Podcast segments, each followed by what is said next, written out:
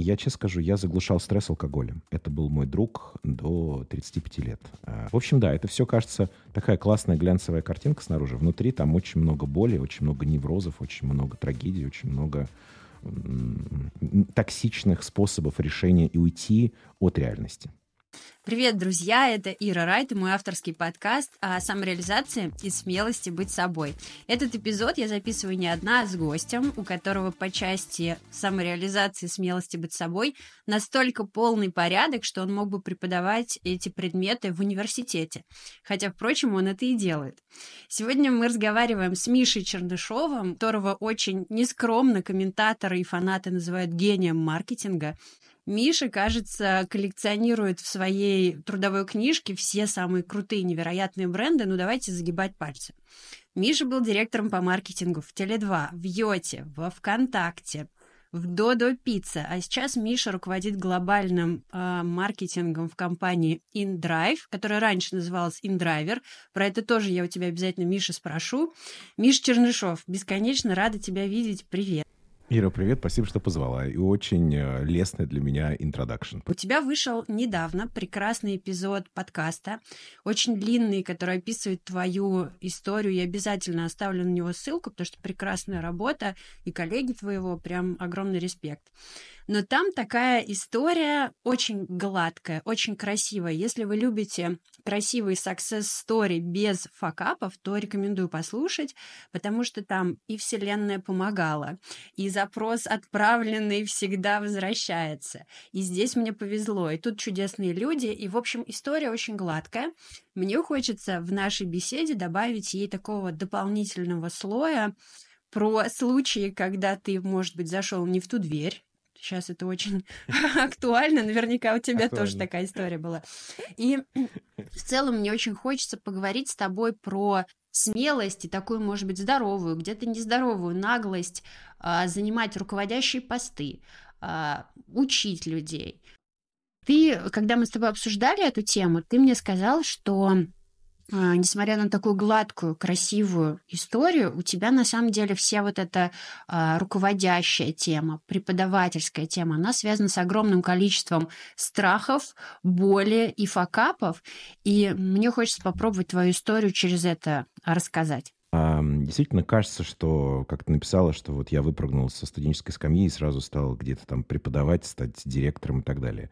А, Все было не совсем так. Эм, первый, наверное, страх был это страх преподавания. И я пошел в преподавание, потому что я хотел преподавать, а потому что мне нужно было преподавать. Я убегал от э, армии, эм, потому что я был э, в возрасте, когда меня должны были призывать. На тот момент единственный способ избежать, легальный способ избежать армии, это пойти в аспирантуру. Я, правда, позже узнал, что был способ э, родить двоих детей, но я о том способе тогда не знал. Возможно, пошел по более простому или, знаю, более сложному пути. И когда ты учишься в аспирантуре, у тебя обязательно должна быть практика преподавания. И э, я помню, это 20, там, 21 или 22 года мне, и мне нужно преподавать. Во-первых, я ищу, где мне преподавать. Я нахожу какой-то вуз, и я начинаю преподавать медиапланирование, потому что это единственное, что я знаю на тот момент. И это был абсолютный факап, потому что я начал объяснять медиапланирование так, как я, если бы я объяснял человеку, который работал со мной в медиапланировании. Я очень объяснял сложно. И, слава богу, со мной был куратор. И на втором занятии он сказал, слушай, Миш, люди не понимают вообще, о чем ты разговариваешь. Тебе нужно все это упрощать, тебе нужно все это переделывать. И это был такой холодный, классный душ, когда я понял, что, боже мой, а, ты должен всегда смотреть на аудиторию, с которой ты общаешься, и адаптировать э, свои знания на те знания, которые могут быть у них есть, или наоборот нет. И это был первый. Но при этом там был и позитивный момент, когда я полностью переформатировал свою лекцию, я получал очень классную обратную связь от ребят, и с тех пор я понял, что преподавание — это, наверное, самый лучший способ разобраться в предмете. И если ты сможешь в, э, рассказать просто о чем-то сложном, значит, ты правда в этом разобрался. И это был такой позитивный момент. Второй страшный момент, он как раз был в Теле2. Э, когда я был обычным вначале э, менеджером по... Э, нет, я не был менеджером, я был медиадиректором там сразу был, из медиагентства прыгнул, то есть сразу прыгнул все-таки в директорство. Но потом наши шведские боссы, они уехали домой. У нас был вице-президент по маркетингу, вице-президент по продукту, и был наш SEO, тоже швед. И они все в один момент встали, собрали вещи и уехали домой, и мы остались без вице-президентов. И тогда новый э, президент, он сказал, слушайте, ну вот, вот ты, Миш, ты вроде там что-то разбираешься, ты будешь исполнительным как же это было? ИО. Э, как это по-русски ИО? Исполняющие обязанности. Вот как это будет по-русски. А, директора по маркетингу. И то есть я, я не стремился, я честно, я не стремился к этой должности. Я не ходил там, говорил, ребята, повысьте меня и так далее. То есть меня просто бросили туда. Это было очень страшно. Во-первых, страшно, потому что мне было очень мало лет. Это было там 25-26 лет. И мне приходилось решать вопросики с генеральными коммерческими директорами в регионы, которым на тот момент было там 50-60, такие красные директора, очень суровые дядьки. И я помню, я за кружкой пива вечером жаловался своему коллеге, говорю, слушай, у меня единственный, вот, мне кажется, есть минус большой, это мой возраст. Меня никто не воспринимает серьезно. И он так похохотал, он сказал, слушай, этот минус очень быстро проходит, так что не переживай. Я еще подумал, блин, какой неэмпатичный человек. Вообще, он не понимает, через какой ад я прохожу. Это было сложно, а еще было очень сложно. Это когда ты выпрыгиваешь из пир-групп, то есть, по сути, ты был коллегой э, для своих ребят, а потом ты становишься для них боссом. И я совершил действительно ошибку, я сейчас это осознаю. Я пытался остаться другом для своих коллег. И это не работает. Это потому что ты, оставаясь хорошим другом для друзей, ты много им прощаешь, а это идет в ущерб работе, в ущерб бизнесу, в ущерб даже вашим ну, реальным отношениям, бизнесовым отношениям. Поэтому, наверное, первый такой больной урок — это не смешивать дружбу и рабочие отношения. Это все-таки разные абсолютно параметры. Мне бы хотелось, э, наоборот, сделать несколько шагов назад, потому что всегда очень интересен вот этот вот первый переход, как начинается история, потому что э, есть совершенно разные карьерные треки. Например, мой карьерный трек, он был, у меня был очень-очень длинный путь до э, первой моей руководящей позиции. То есть это был практически бесконечность, можно было уже уйти на пенсию. У тебя случилось иначе. Э, ты практически сразу после университета насколько я понимаю, практически твоя первая должность была руководящая, то есть ты был в агентстве сразу директором. Мне хочется понять, как ты совершил вот этот вот скачок, прыжок, а, какие у тебя были здесь переживания, немножко про твои чувства, эмоции там, или там было все на каком-то кураже, вот так, как случилось, так случилось. Я на пятом курсе пошел в рекламное агентство, это было рекламное агентство ЕвроСЖ в начале, потому что мой коллега по немецкому языку э, в Плешке просто меня позвал туда. И опять-таки, это, это правда везение, потому что э, я попал в абсолютно... Это, это был 2001 год. И тогда мы занимались с ним диджитал-маркетингом. Тогда диджитал-маркетинг вообще не существовало. поэтому ты априори... Э, это как если сейчас заниматься, не знаю, диджитал-маркетингом в метаверсе. Вот примерно такая аналогия. И Поэтому вначале мы были простыми какими-то менеджерами по диджитал, но потом сразу через год, так как диджитал начинал расти, а, меня схантили в агентство Publicis, и там, там не было диджитал-маркетинга, поэтому меня сделали директором по диджитал-маркетингу, и я был сам себе директором, у меня не было команды. Я был директором, и я был один, сам собой. Вот. Но должность, видимо, мне дали такую, для того, чтобы я мог спокойно ходить сам на встречи с клиентами. У нас был основной ключевой клиент у меня, это был Hewlett Packard, который как раз нужно было выходить э, в диджитал. И это был кураж, это был действительно такой, знаешь, эм, э, слабоумие отвага, потому что я на тот момент, когда в ЕвроСЖ был, да и когда в Publicis шел, я ничего не знал про диджитал. Но вот я тоже недавно слушал там подкаст Ромы Виас Кумара, и вот у него похожий концепт. Он говорит, надо в драку вначале влезть, а там уже разберемся. Вот у меня такой же был концепт вообще всю жизнь. Влезаем в драку, а там разбираемся. И делаем вид, что мы что-то знаем, если что-то не знаем, просто уходим и читаем книги.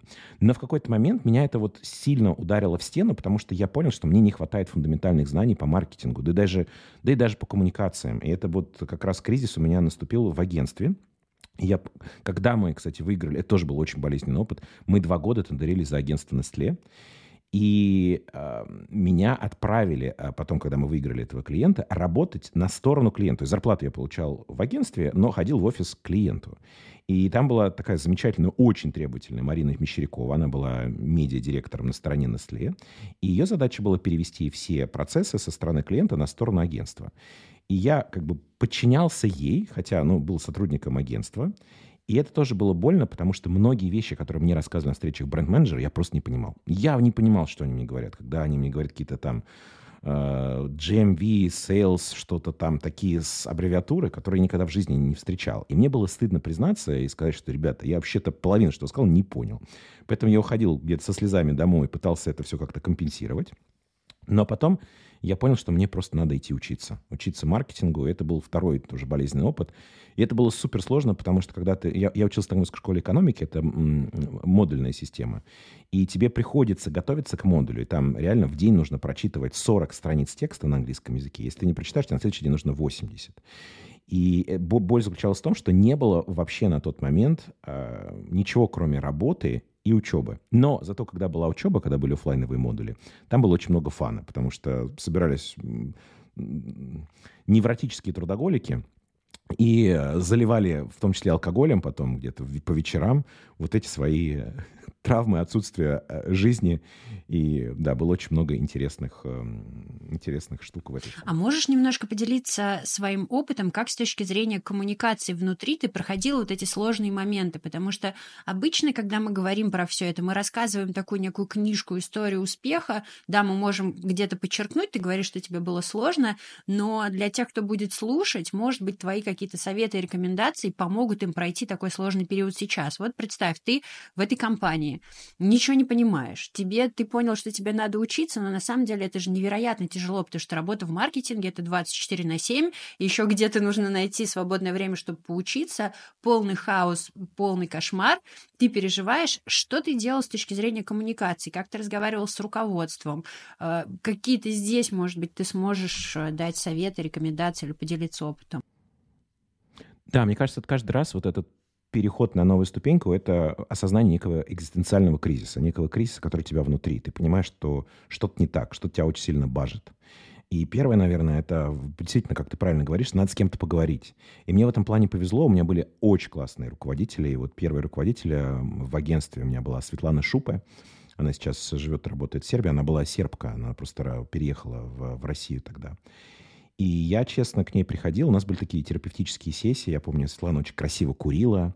И говорила, Миша, ну что ты такой грустный? Расскажи. И я ей просто вот... А я в какой-то момент даже сказал, Светлана, знаете, вы для меня как вот такая вторая мама, потому что я могу к вам прийти со своими проблемами рассказать, а вы мне дадите какой-то мудрый совет, либо не дадите мудрый совет, но я понимаю, что все равно вы меня выслушаете. Это было очень важно. Она вообще была очень, очень человечным, но очень требовательным а, лидером. В какой-то момент он сказал, Миш, тебе надо идти учиться иди выбери школу, вот сам выбери, где ты хотел учиться, а потом мы договоримся о том, как-то, может быть, мы даже проспонсируем тебе учебу. И это для меня был такой импульс. Я такой, правда, мне надо учиться. Ведь правда. То есть мне всегда помогал разговор с наставником, с лидером. Э, и такой у меня был, слава богу, в, в начале в агентстве. Потом у меня был в Теле2 такой Фредерик Рама. Это был мой вице-президент по маркетингу. Мы до сих пор с ним в очень приятельских отношениях. Недавно летом ездил к нему в гости в Швецию. И там был точно такой же. Мы с ним он, несмотря на то, что он взрослый, но я чувствовал, что мы как раз с ним были такие вот э, коллеги. У нас не было такого прям дружбы-дружбы, но он очень часто давал такой фидбэк, иногда жесткий, потому что вообще шведы, они такие очень straightforward ребята, они без вот этих танцев с бубном, как, например, американцы или британцы.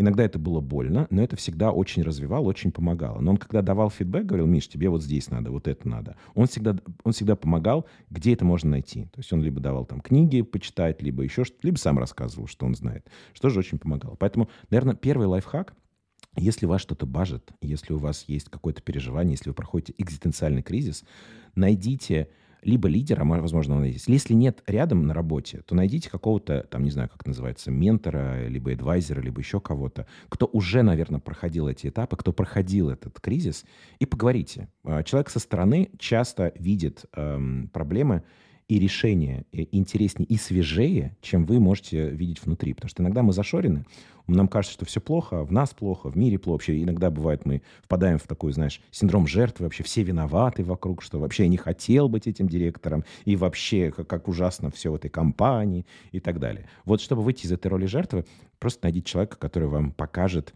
а, разные пути выхода из вашего экзистенциального кризиса. Расскажи тогда, что было дальше. Ты э, пришел в Теле2 на руководящую позицию.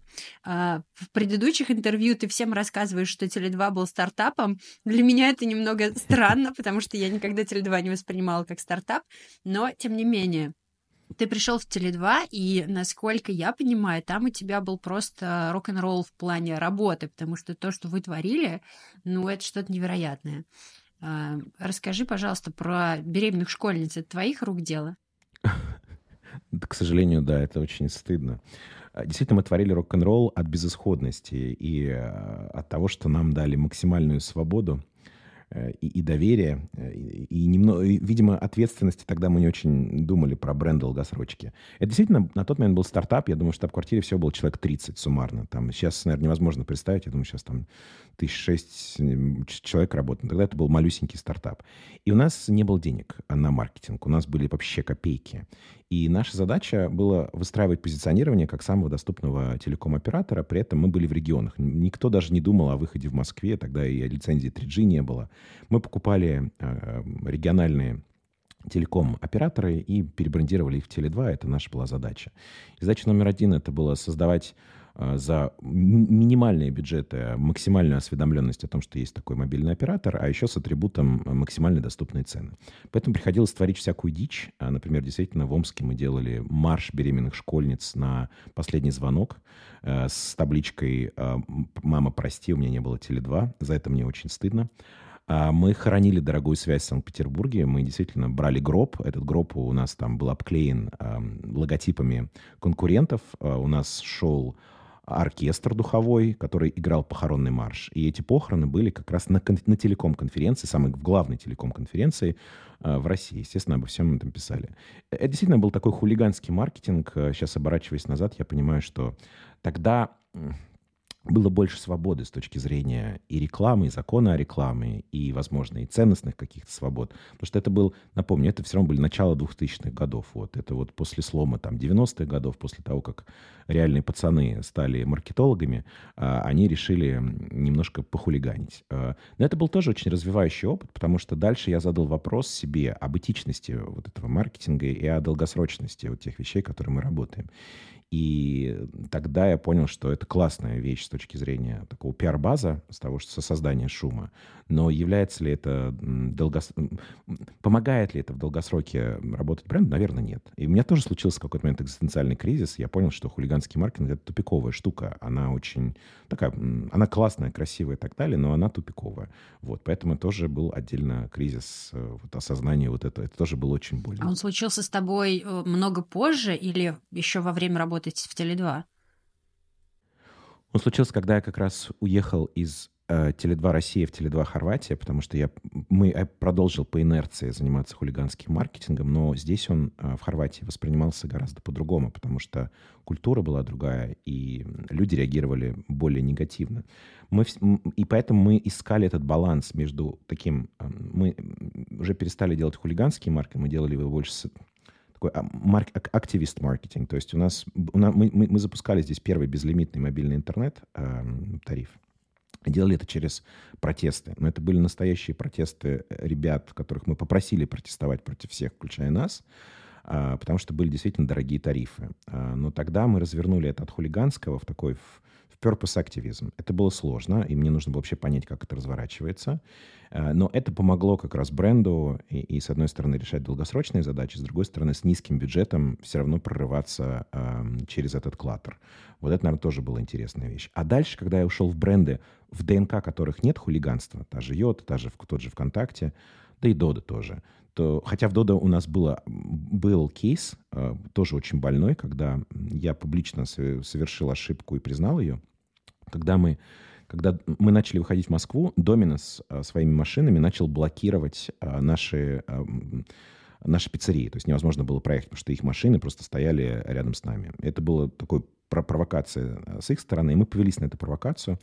И наши промоутеры, с моего согласия, они начали обклеивать машины Доминос. И был большой такой пиар-баз во всяких э, СМИ, медиа, что вот началась война брендов и так далее. Что, с одной стороны, мне казалось классно, потому что нам нужен был этот awareness. С другой стороны, я понял, что это противоречит ДНК. И, и я осознал это буквально через несколько дней, что это противоречит ДНК нашему бренду. И я публично признал внутри в начале эту ошибку, сказал, что, ребят, мы не можем идти агрессии на агрессию, мы должны идти любовью на агрессию. Мы, если нас будут блокировать, мы должны выходить, э, раздавать ребятам бесплатную пиццу, потому что промоутеры Доминос тоже приходили, раздавали листовки. Мы тоже им должны давать там пиццу, кормить чаем, поить чаем, только любовью а, отвечать на агрессию, потому что ДНК бренда другое. И да, это тоже было больно, потому что я помню, мне позвонил один из наших э, партнеров э, с другой стороны и сказал, Миш, мне кажется, вы делаете ошибку. Я сказал, да, мы правда сделали ошибку. Это была ошибка. Вот. Но опять-таки умение признавать это публично, это, мне кажется, очень такая сильная штука, именно додовская, культурная, потому что это, это, это по сути, то, как Федор всегда эту компанию вел, он всегда публично признавал свои ошибки, ошибки компании, и с этим никогда не было проблем. И это то, что помогало не бояться ошибаться. И мне кажется, для действительно такого стартапа и маркетинга, который изобретает себя, вот эта возможность ошибаться, она всегда очень важна. До Дода мы дойдем, немножко забежали вперед. Хочется постепенно подбираться к этому. Давай пока вернемся в Теле2 Россия. А, из Теле2 Россия, почему ты ушел? Какие у тебя были дальше решения? У тебя была хорошая позиция, ты учился, все прекрасно получалось. А, рок-н-ролл, компания растет, ты растешь. Что, какой, э, какой дальше у тебя был карьерный трек? Почему я ушел из Теле2 России? У меня был культурный clash с новым CEO. Потому что я действительно был пионером таким, и я очень верил в ценности Теле2. Они были прекрасные, и они были не просто bullshit ом на стенах э, постерами, а действительно то, что закладывал изначально основатель Ян Стенбик, то, что поддерживала его дочка Кристина Стенбик, и то, что действительно объединяло людей вот эта открытость, умение бросать вызов э, и так далее. Но пришел новый SEO, который не соответствовал этим ценностям. Я искренне с ним был не согласен, публично не согласен. Было то, что мы друг с другом могли при других э, спорить иногда даже в, в токсичных э, формулировках. В какой-то момент э, он сказал, что, Миш, э, ну, один из нас, видимо, должен уйти, это не я. И я понял намек, сказал, окей, абсолютно принято. И на тот момент я позвонил в штаб-квартире, сказал, ребят, слушайте, я буду уходить из э, Теле2 России. Э, и мне сказали, слушай, давай приходи в штаб-квартиру. Я говорю, ну у вас там вообще скучнотища, у вас там бюрократия. Он говорит, ну, тогда есть вот Хорватия как страна, это стартап, 7 эм, лет стартап уже, они убыточные, но там сейчас новый придет SEO, и задача сделать turnaround, сделать разворот и вывести компанию в прибыль. А, съезди туда, слетай э, и поговори с новым SEO. Я слетал, поговорил с новым SEO, мы кликнули как раз по культурам, по ценностям. Он тоже был а, рок-н-ролльщик из Австралии, который прожил в Великобритании, такой панк в хорошем этого смысле от бизнеса, который вот слабоумие отвага, и мы кликнули, он сказал, слушай, у нас времени нет, нам надо за полтора года этот корабль полностью развернуть. Ну вот я знаю, что делаю очень много хулиганства в России, давай делать хулигане здесь вместе. Я говорю, давай. И так я переехал в Хорватию, это был 2010 год, я даже помню, это было 6 июня 2010 года, и мы рок-н-роллили в Теле2 Хорватии. Вначале у нас ничего не получалось первый год, а, потому что мы рок-н-роллили по российским лекалам. Но потом, когда мы адаптировали, это тоже было через понимание локальной культуры, через общение с локальными агентствами, вот тогда мы развернули хулиганство в правильное направление, в такой более социальный активизм, и, и психанули, первые рубанули безлимитный интернет в Европе. Нам запрещала штаб-квартира это делать, но мы не послушали их, мы просто сделали по-своему, за что они вначале нас три месяца очень сильно ругали и клялись закрыть гораздо быстрее и уволить всех нас. Но потом мы получили все возможные награды и стали героями внутри, э, внутри штаб-квартиры. Э, вот такая вот история. У меня тут два вопроса. Один коротенький про вот эту историю с безлимитным интернетом. Ты отслеживал, как в долгосрочной перспективе эта маркетинговая активность отозвалась? Потому что вначале понятно. О, да. В начале, кстати, в начале все было очень плохо, потому что когда ты запускаешь безлимитный мобильный интернет в 2011-2012 году, то первые, кто к тебе приходит, такие абьюзеры, потому что это как запустить, э, не знаю, безлимитный шведский стол в ресторанах, где не было такого. Тебе придут люди, которые будут с собой забирать эту еду и есть нон-стоп. И у нас так и было. У нас этот тариф вначале, он генерировал еще больше убытки. То есть мы первый месяц мы увидели, он красный у нас был. У нас каждый новый клиент генерировал нам дополнительный убыток. Но у нас была гипотеза, что сейчас, во-первых, наедятся вот эти люди, которые выкачивают торренты и все остальное через наш мобильный интернет. Ну, во-вторых, у нас capacity был пустой, у нас труба была пустая. А, а в-третьих, мы думали, что должна происходить нормализация. Вот нормализация произошла на конец второго месяца, а на третий месяц уже в целом абонентская база была в нуле. На четвертый-пятый месяц он начал генерировать нам небольшой плюс, а потом стала нормализация. Но самое классное, что произошло, что конкуренты не могли нам ответить в лоб, потому что у них не было емкости дать безлимитный мобильный интернет. Они пытались делать фейковые безлимитные тарифы, что чем сильнее стреляли себе в ногу, потому что люди их сильнее не любили. И в, в, в, в средние сроки, в средние сроки компания из 13% за год выросла до 20 там, с плюс процентов, то есть практически удвоила себя. И сейчас э, там Теле2, ну, это уже новый оператор здесь, Телемах, это такой, э, ну, как, как и в России, это один из трех, такая большая тройка, часть, часть большой тройки. Вот, э, поэтому в долгосроке это очень сильно помогло, и до сих пор этот тариф действует. Я вот сейчас с тобой сижу на этом тарифе, кстати. Вот, у меня мобильный интернет на, на этом тарифе. Вот, он до сих пор, до сих пор работает с этого периода. Вау, супер. Ну, слушай, нужно быть невероятно сильным психологически, устойчивым и уверенным в себе человеком, чтобы через вот такие вехи проходить, ты про них рассказываешь довольно легко, ну, потому что, во-первых, это было давно, во-вторых, ты уже знаешь, что закончилось все прекрасно и замечательно, но когда ты проходишь через такие моменты, большинство людей, я вот гарантирую тебе, большинство людей выбьет. Ну, во-первых, это ситуация, когда ты уходил из Теле2 Россия, потому что, да, ты про это рассказываешь позитивно, ты нашел там силу, опору, я не знаю, как было в моменте, сейчас, я надеюсь, ты поделишься, Потому что это же можно воспринять так, как будто меня выперли из компании. Я там с чем-то не справился, я не докоммуницировал с новым SEO, не смог договориться и меня выгнали. То есть эта история, ты нашел в себе силы, пошел дальше. Вторая история, нужно быть невероятно психологически устойчивым и сильным человеком для того, чтобы полгода, я уверена, что на тебя руководство давило еще как, и вряд ли они спокойно смотрели, зная там а, и шведскую верхушку, зная, что у тебя все падает, все показатели падают, а ты им говоришь, keep calm, ребята, сейчас все будет нормально.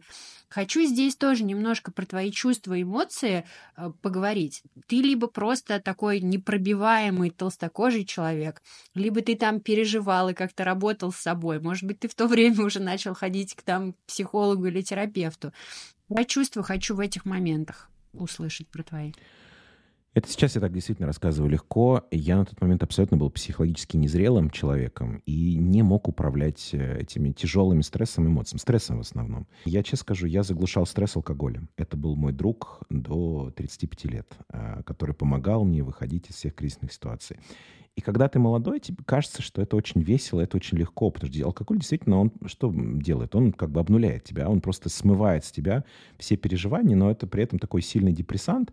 И я помню, как у меня бывали случаи, когда там, мне не хотелось приходить на работу, настолько было тяжело психологически. Это было такие, я сейчас понимаю, что это было выгорание, психологическое выгорание. Но я э, это гасил в алкоголе, не только я. Это была культура тогда и Теле2 России, потому что шведы и мы, мы очень любили выпить. У них был такой прям девиз work hard, play hard. То есть мы могли там работать до 10-11 вечера, потом пойти в какой-нибудь клуб, э, пить всю ночь, потом принять душ, поспать час и идти на работу.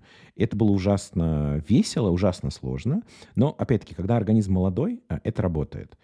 И я понял, что я начинаю себя разрушать, когда я продолжил в, то, в том же темпе уже после Теле2 в Йоте. В Йоте у нас тоже сложилась классная компашка, в том числе там бывший SEO Толя Сморгонский. Он был из э, Теле2. Вот. И мы прекрасно, все наши стрессы, а стресс там было гораздо больше, потому что там над нами был мегафон, который много чего не давал. И в мегафоне тоже довольно-таки сложная была и культура, и боссы были очень сложные. И мы гасили это прекрасно, прям литрами а, алкоголя. Иногда начинали в четверг, выходили в обед и возвращались уже из этого состояния в понедельник днем. То есть я этим не горжусь ни разу, э, но я понял в какой-то момент, что я разрушаю себя как человек, я разрушаю организм, я, я разрушаю себя, разрушаю свою семью из-за алкоголя. И в 35 или в 36, уже не помню, э, я помню в свой день рождения, я принял решение, я хочу попробовать прожить год без алкоголя. И с тех пор, э, уже получается сколько, 8 или 9 лет, я вообще не пью никакой алкоголь, и это собрало меня и вернуло меня к себе, а потом я открыл для себя психотерапию, которая сейчас мне помогает э, не поехать кукухой.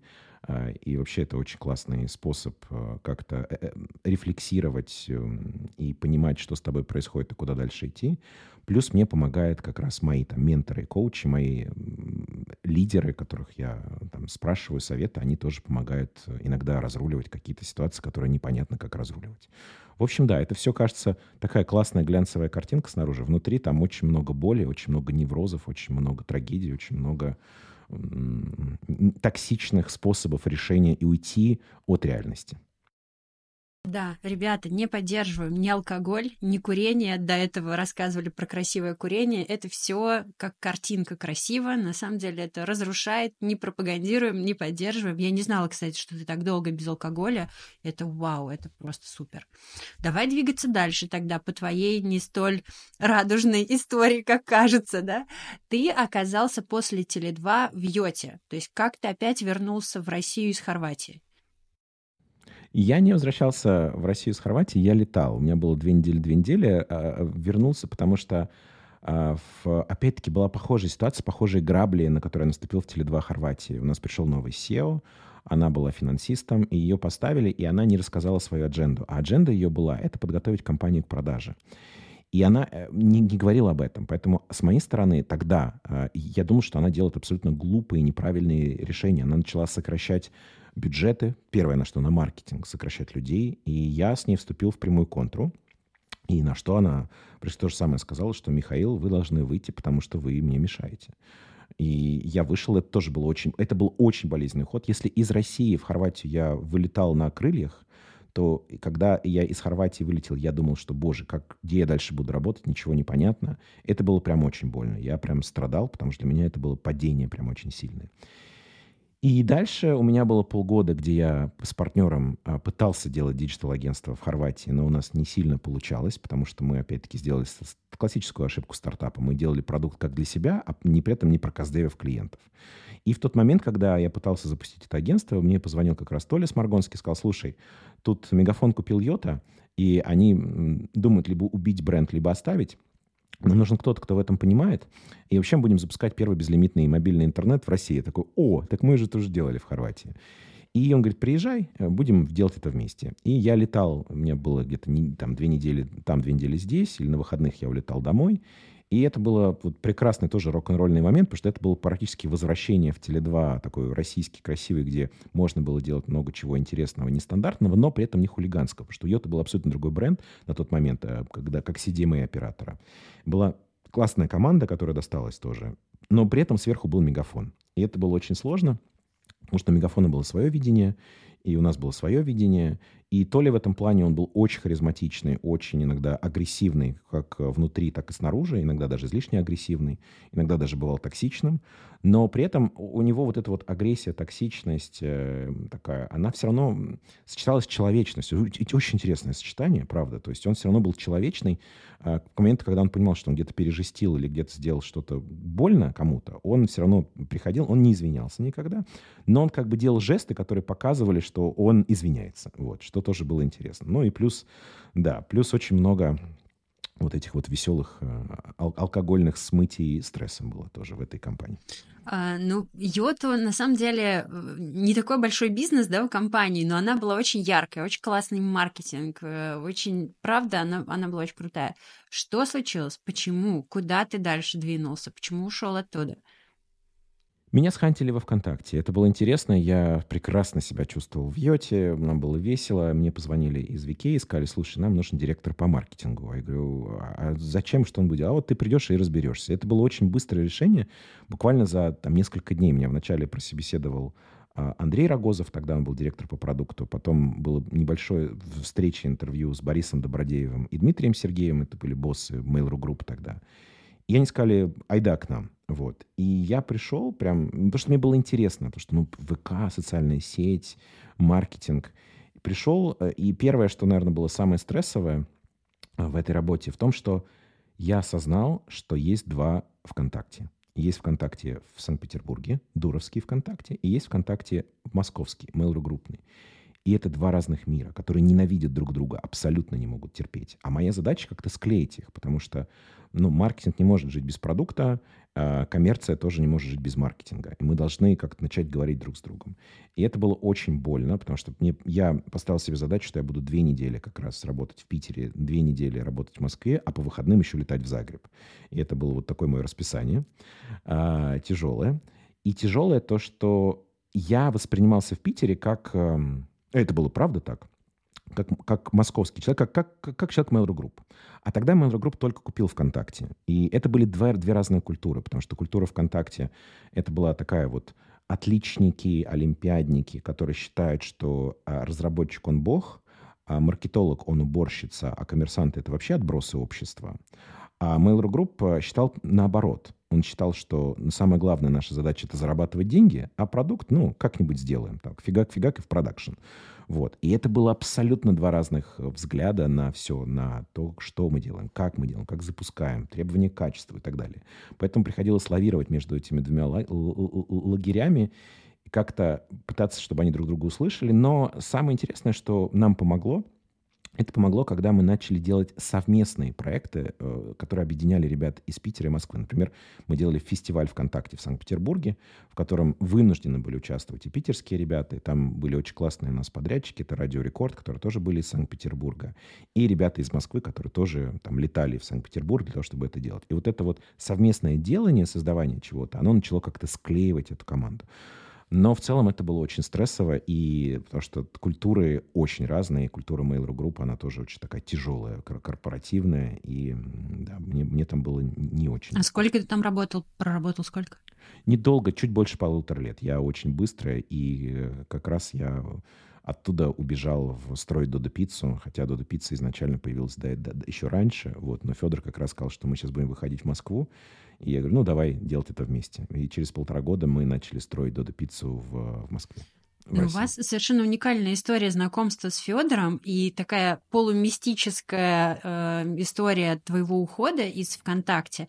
Но если посмотреть на твой переход из ВК в Додо Пицца со стороны, если не быть погруженным в корпоративные процессы, то кажется, что это какое-то безумие, что ты просто отлетел головой и ушел куда-то непонятно. Но я как раз могу это понять, потому что то, что ты рассказываешь про ту ситуацию, про ту атмосферу, атмосферу, которая была внутри. Насколько я понимаю, тебе было там настолько некомфортно, что в целом для тебя это был такой переход очень гармоничный, и ты скорее, если бы не появилась Дода Пицца, появился бы кто-то другой, для тебя это был скорее переход с, с уровня комфорта. То есть настолько сложная ситуация внутри, что ты с удовольствием просто, когда пришел к тебе Федор, с удовольствием, даже не думая, собрал вещи и ушел. Но расскажи немножко, это я эту историю знаю, расскажи немножечко, прям коротко, про то, как вы с Федором познакомились и как вы сошлись. А, вот это классная очень история про книгу, про Сашу. Насколько я понимаю, когда ты работал в ВК и летал в Загреб, у тебя уже была семья, жена, да. а детей еще да. не было, да? С, э, уж, ну, они появились практически сразу, как мы приехали в Загреб. С Сашей мы познакомились в Теле2. Саша работал вначале у меня в команде и была пиар-менеджером. Но потом, когда мы стали встречаться, мы стали встречаться в Теле2, мы, я быстро принял решение, что нам надо как-то разделить э, отношения и все остальное. Мы пиар переподчинили коммерческому директору, была замечательная Инесса Галактионова. И вот Инессе подчинялся пиар, а мне остался весь остальной маркетинг. И потом мы с Сашей уехали в Хорватию вместе, вот тогда, в 2010 году. И Саша же мне практически там сразу сказал, слушай, есть книжка про такого же романтического парня, как ты, который верит, что в России можно создавать честный открытый бизнес. Э, книга называется «Ботаники делают, и ботаники делают бизнес». Э, Макс Котин. Э, это про первый бизнес Федора Овчинникова. Я прочитал и просто влюбился в этого персонажа и подумал, блин, какой классный парень, мечтаю с ним познакомиться. И через две недели случайно в Кишиневе встречаю Федора, мы с ним, оказывается, прилетели на одну и ту же конференцию, причем я вначале не понимаю, что это Федор, общаюсь просто как с каким-то парнем, а непонятно откуда. А потом мы кликаем, и Федор мне предлагает стать консультантом Додо Пицца. На тот момент у него буквально там два ресторана в Сыктывкаре, и есть большая идея. И он меня заражает, как и многих других, этой большой идеей. Вообще он, мне кажется, человек, который как это, меняет восприятие людей в своем поле. И я начинаю летать из Загреба в Сыктывкар. И вначале на коленке мы делаем там бренд-пирамиду, потом мы вместе летаем в Москву, встречаемся с агентствами, с рекламными, где они помогают нам сделать там рекламную идею. Мы там на коленке делаем бренд-дизайн. То есть такое прям все MVP-шное, все очень классно. И мы э, на тот момент, э, я уже потом перестаю быть таким активным консультантом, мы просто становимся приятелями с Федором, потому что он иногда прилетает в Словению, у него на тот момент э, часть семьи жила в Словении, я в Загребе, мы встречаемся на море, общаемся, мы встречаемся в Москве. И да, в тот момент, когда я был в ВКонтакте, с одной стороны, там была очень комфортная ситуация с точки зрения там, денег, компенсационного пакета и так далее, но это была такая золотая клетка. Но это действительно вот именно клетка, да, но при этом психологически очень некомфортно. И когда Федор предлагает, то действительно со стороны это выглядело, и мои боссы, они не понимали. Они говорят, ты уходишь из позиции директора по маркетингу ВКонтакте в какую-то пиццерию в Сыктывкаре, Но они реально думали, что я кукухой поехал совсем, да, потому что ну, это выглядело как суицид абсолютный, потому что и, и, и это действительно было очень тоже страшное решение, потому что компания Дода на тот момент была убыточная. Денег у нас было на 6 месяцев, я помню. А новый займ непонятно, дадут нам или нет, новый транш инвестиций. И нужно было тоже этот корабль очень сильно разворачивать. Разворачивать, во-первых, в сторону Москвы, во-вторых, федерального маркетинга и в сторону создания системы маркетинга, которой не было. Но э, в Дода была абсолютно другая как раз вот с точки зрения психологического климата. Это была такая а, открытый стартап, где заря... Это Дода мне напоминал как раз вот такой флешбэк Теле2, когда я только пришел, потому что все заряжены большой идеей, все хотят стать номером один, а, при этом денег нет, ресурсов нет, но есть люди, есть энергия, и вот на этих людях... И я тогда помню, я, я, я переехал в Сыктывкар, потому что офис был только в Сыктывкаре. Только потом он появился офис в Москве. Но это заряженная атмосфера, это было удивительно. И то, что нам удалось сделать вот через действительно тоже слабоумие, отвагу и э, вот на этом позитиве, это было вау, но я тоже оборачиваюсь назад, это вот кажется все очень... Но, но приходилось впахивать реально 24 на 7. Не только мне, всем командам, потому что когда у тебя нет ресурсов больших, единственное, на чем ты можешь выехать, это на том, что ты просто больше э, и лучше работаешь, или умнее работаешь. Вот. И это вот под кровь и кости людей, которые были у основания, и прям респект всей команде. Там многие ребята до сих пор остались. Это заслуга команды, которая действительно там положила вот себя на первые там 5-7 лет создания Додо Пиццы, которая вывела ее из двух пиццерий в Сыктывкаре, сделала сеть пиццерий номер один в России, а сейчас у Додо больше тысячи пиццерий в то ли в 14 странах, то ли в 15 странах. Вот, уже во многих странах. Вот. И планы сейчас стать международной сеткой. Я надеюсь, что эти планы все-таки реализуются, наконец-то, когда-нибудь. Очень хотелось бы. Мне очень интересно про твои первые месяцы, ну, может быть, даже про первые недели, первые месяцы в Додо, потому что, насколько я понимаю, ты туда пришел, и все ждали от тебя чуда, что придет великий гений маркетинга Миша Чернышов, и сейчас нам все исправит, все полетит очень быстро. И так часто, правда, бывает, когда хантят э, звезду, а ты пришел на совершенно незнакомый тебе рынок, совершенно непонятный бизнес, маленькая компания, без ресурсов, к которым ты привык. Расскажи тоже здесь про свои чувства, и эмоции, вообще каково это было.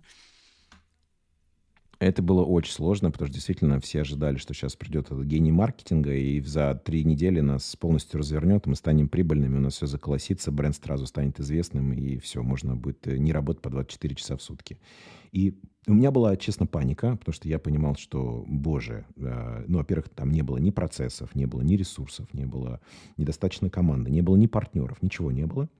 А во-вторых, я понимал, что я нифига не понимаю в этом бизнесе. А бизнес оказался гораздо сложнее, чем я думал. Вообще бизнес ресторанов быстрого обслуживания, а особенно франчайзинговый бизнес, это, наверное, один из самых сложных бизнесов, потому что решение принимаете не только вы внутри, но вам это решение еще нужно правильно продать партнерам, еще посмотреть, как они его реализовали, это, а потом еще собрать аналитику, что из этого произошло. То есть это безумно сложный бизнес.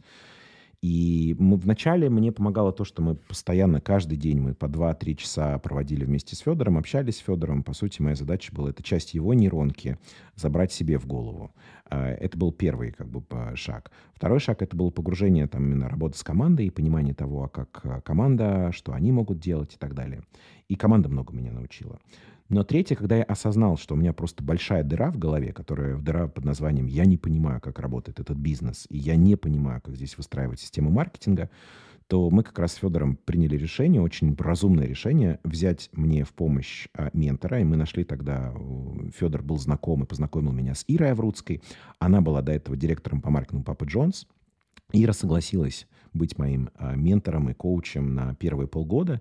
И, по сути, первые полгода Ира там, меня погружала во все. Как, как должен работать маркетинг, как нужно строить планы, календарные планы, продуктовые планы, коммуникационные планы, а, как настраивать производство, как настраивать продукты и так далее. И вот без Иры это, конечно, был бы процесс а, гораздо дольше и больнее, и дороже для компании. Поэтому то, что помогло вот пройти эту боль и пройти сквозь эту стену, это как раз наличие э, ментора, который рядом со мной практически мы в четыре руки. Вначале она со своими двумя, потом я рядышком, а потом я со своими двумя уже настраивали эту систему. И вот эти полгода тогда уже превратились из страха уже как это... Не было времени как это бояться и рефлексировать. Нужно было делать. И мы очень много сделали. За первые 12 месяцев была колоссально проделанная работа. Я здесь еще хочу подчеркнуть для людей, которые нас слушают, про еще одну сильную сторону твоей личности и профессионализма. И это очень важная история для устойчивости любого человека. Во-первых, признать то, что ты не понимаешь, не только внутри, но и сказать об этом своим коллегам. И третье — это ну, какой-то невероятный такой э, прыжок. Как можно убедить своего SEO в том, что я пришел на позицию, меня здесь ждали, что я сейчас все изменю, прийти, признаться, что я не понимаю, еще и убедить взять ментора, не очень понятно, да, что происходит в голове у SEO в этот момент, но, скорее всего, они чаще всего думают, вот взял непонятно кого, я сейчас его заменю и лучше возьму кого-нибудь из такого рынка, кто уже разбирается. Как прокоммуницировать со своим руководителем так, чтобы тебя не только не уволили, но еще и взяли наставника, а, и как вот этот вот момент, который, в принципе, может оказаться твоей слабостью, перевернуть в сторону силы. Только если есть э, взаимное доверие и открытость. И в этом плане мне очень повезло с Федором. Я думаю, что у него, возможно, и были мысли уволить меня. Но, возможно, он подумал, что это будет просто... Просто им придется опять заново искать кого-то, кто опять не, не придет и не будет знать, и это будет дороже. Но это вот взаимная открытость и доверие в, в отношениях вообще. Это и не только в работе, это и в жизни помогает. Когда ты открыто делишься своими страхами, своими слабостями, это очень тяжело, потому что это очень тебя ставит в уязвимую позицию, как ты правильно говоришь. Потому что человек ну, может принять решение не в твою пользу. Да, может сказать, ну, нафига ты мне такой нужен, давай спасибо, до свидания. Но здесь помогло, это было совместное решение, оно было очень органичное, мы даже не обсуждали это. И я, если правильно помню, Федор, по даже сам предложил, потому что когда я начал ему рассказывать про свои фрустрации, он говорит, слушай, у меня есть вот, э, я познакомился где-то с Ирой Аврудской, вот ее книга, во-первых, и я прочитал сразу книгу за один день, там как раз книга называлась «Битва за гостя» секреты локального маркетинга. Я даже не понял, что такое локальный маркетинг на тот момент в ресторанах. Вообще даже не знал, что, что там может быть. И э, потом мы на следующий же, я сразу позвонил Ире, мы с утра, я помню, по, по, позавтракали в кофемании, э, договорились об условиях, и через день мы уже вместе работали. То есть это было все сделано так вот быстро, то есть моментально, потому что как это, времени на, на промедление не было вообще ни, ни секунды. Каждый день он у нас, ну, у нас деньги заканчивались. Поэтому когда, когда, вот вы, когда вы скованы общей целью и общей эм, там, бедой, хотела сказать, да, наверное, бедой, то вы вынуждены быть максимально открытыми, потому что иначе ну, вы просто оба утонете. Вот. А лучше не тонуть, а вытаскивать вверх, поэтому максимальная открытость и доверие. Слушай, ты знаешь, а, у Федора, у него в блоге есть пост о том, что, э, насколько я понимаю, у вас вот эта эмоциональная взаимная любовь, потому что как ты о нем отзываешься, так же и он о тебе. У него есть пост о твоем назначении, что это большое счастье, вы наконец-то будете работать вместе. Там есть прекрасное видео твоего выступления на маркетинговой конференции, а, после которого он в тебя влюбился. Я тоже оставлю ссылки, рекомендую посмотреть.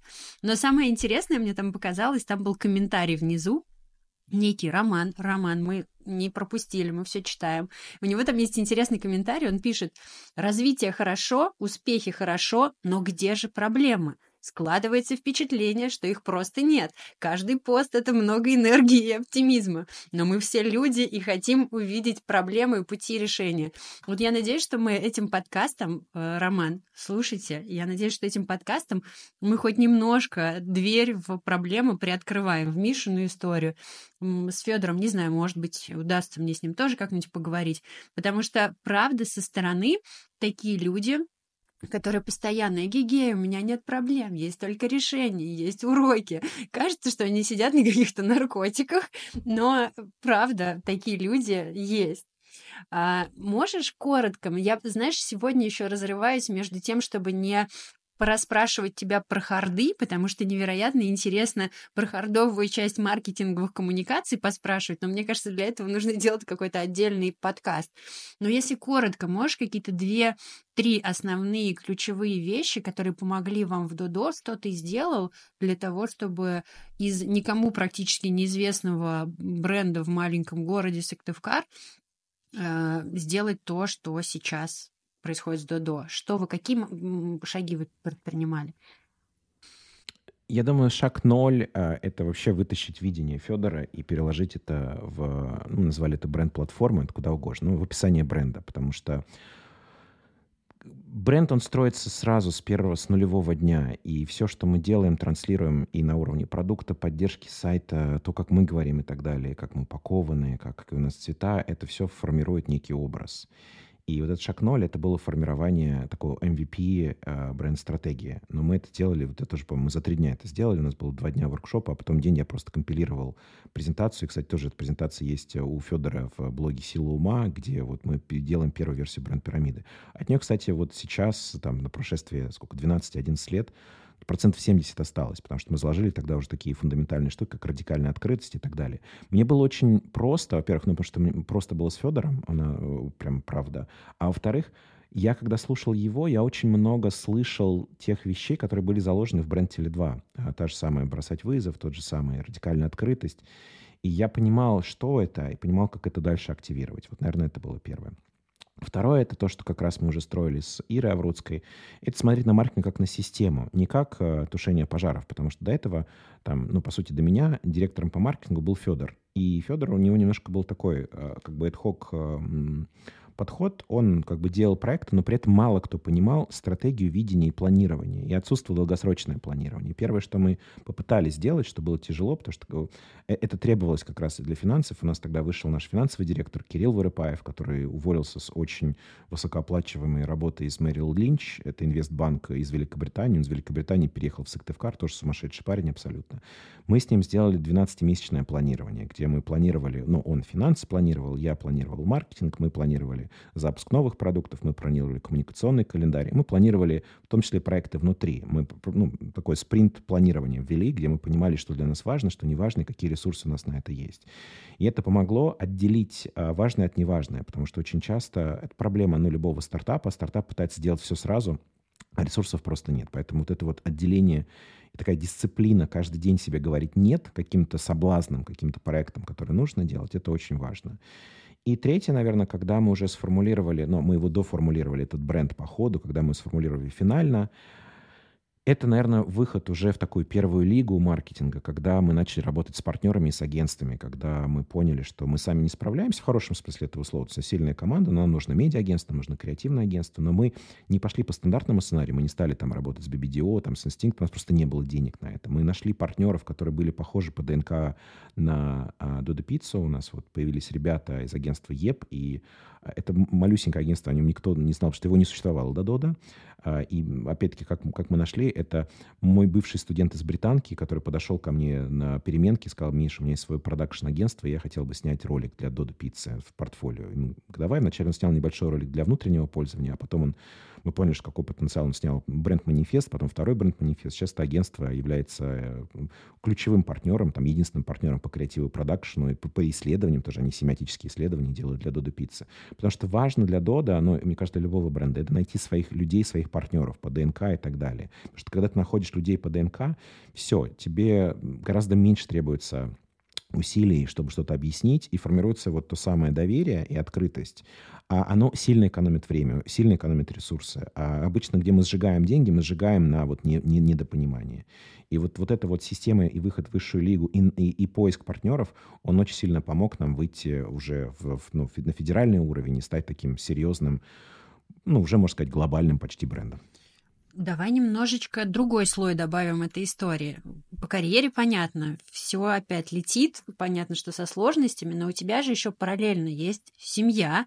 Ты работаешь 24 на 7 в России, летаешь бесконечно везде.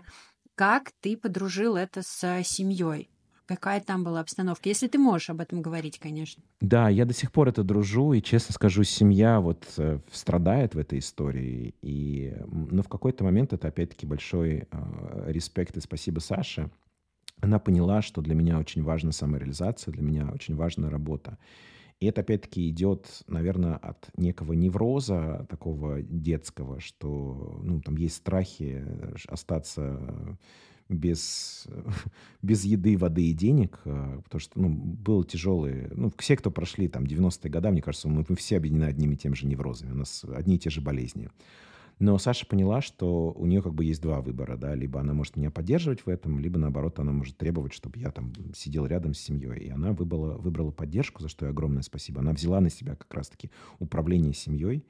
А, сейчас у нас двое детей, и это сложный а, организм. Но в какой-то момент, как раз вот когда родился второй ребенок, у меня произошла такая сильная переоценка ценностей, и моя пирамидка, она подвинулась. И я понял, что в целом, несмотря на то, что я хочу, могу и умею работать 24 на 7, все-таки буду ставить семью и приоритет на первое место. И сейчас, даже когда я планирую свои календари, когда я планирую свои командировки, я всегда это со соотношу с нашими календарями, с семейными какими-то либо событиями, либо каникулами. Вот сейчас, например, мы были две недели вместе с семьей на прекраснейших каникулах зимой. До этого мы летом были две недели с семьей на прекрасных каникулах.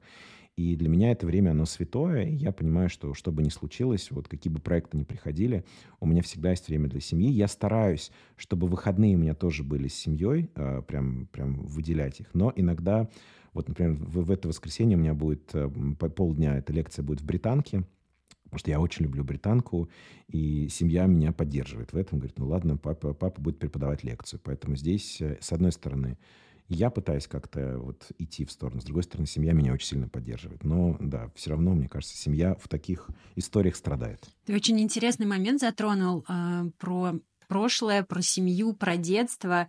И здесь хочется остановиться немножечко тоже про это поговорить, потому что в твоей жизни, ну, то, что я вижу, я очень мало чего знаю, но то, что видно мне, есть две большие героини. Во-первых, Саша, ты большой герой, спасибо тебе за Мишу его карьерные достижения.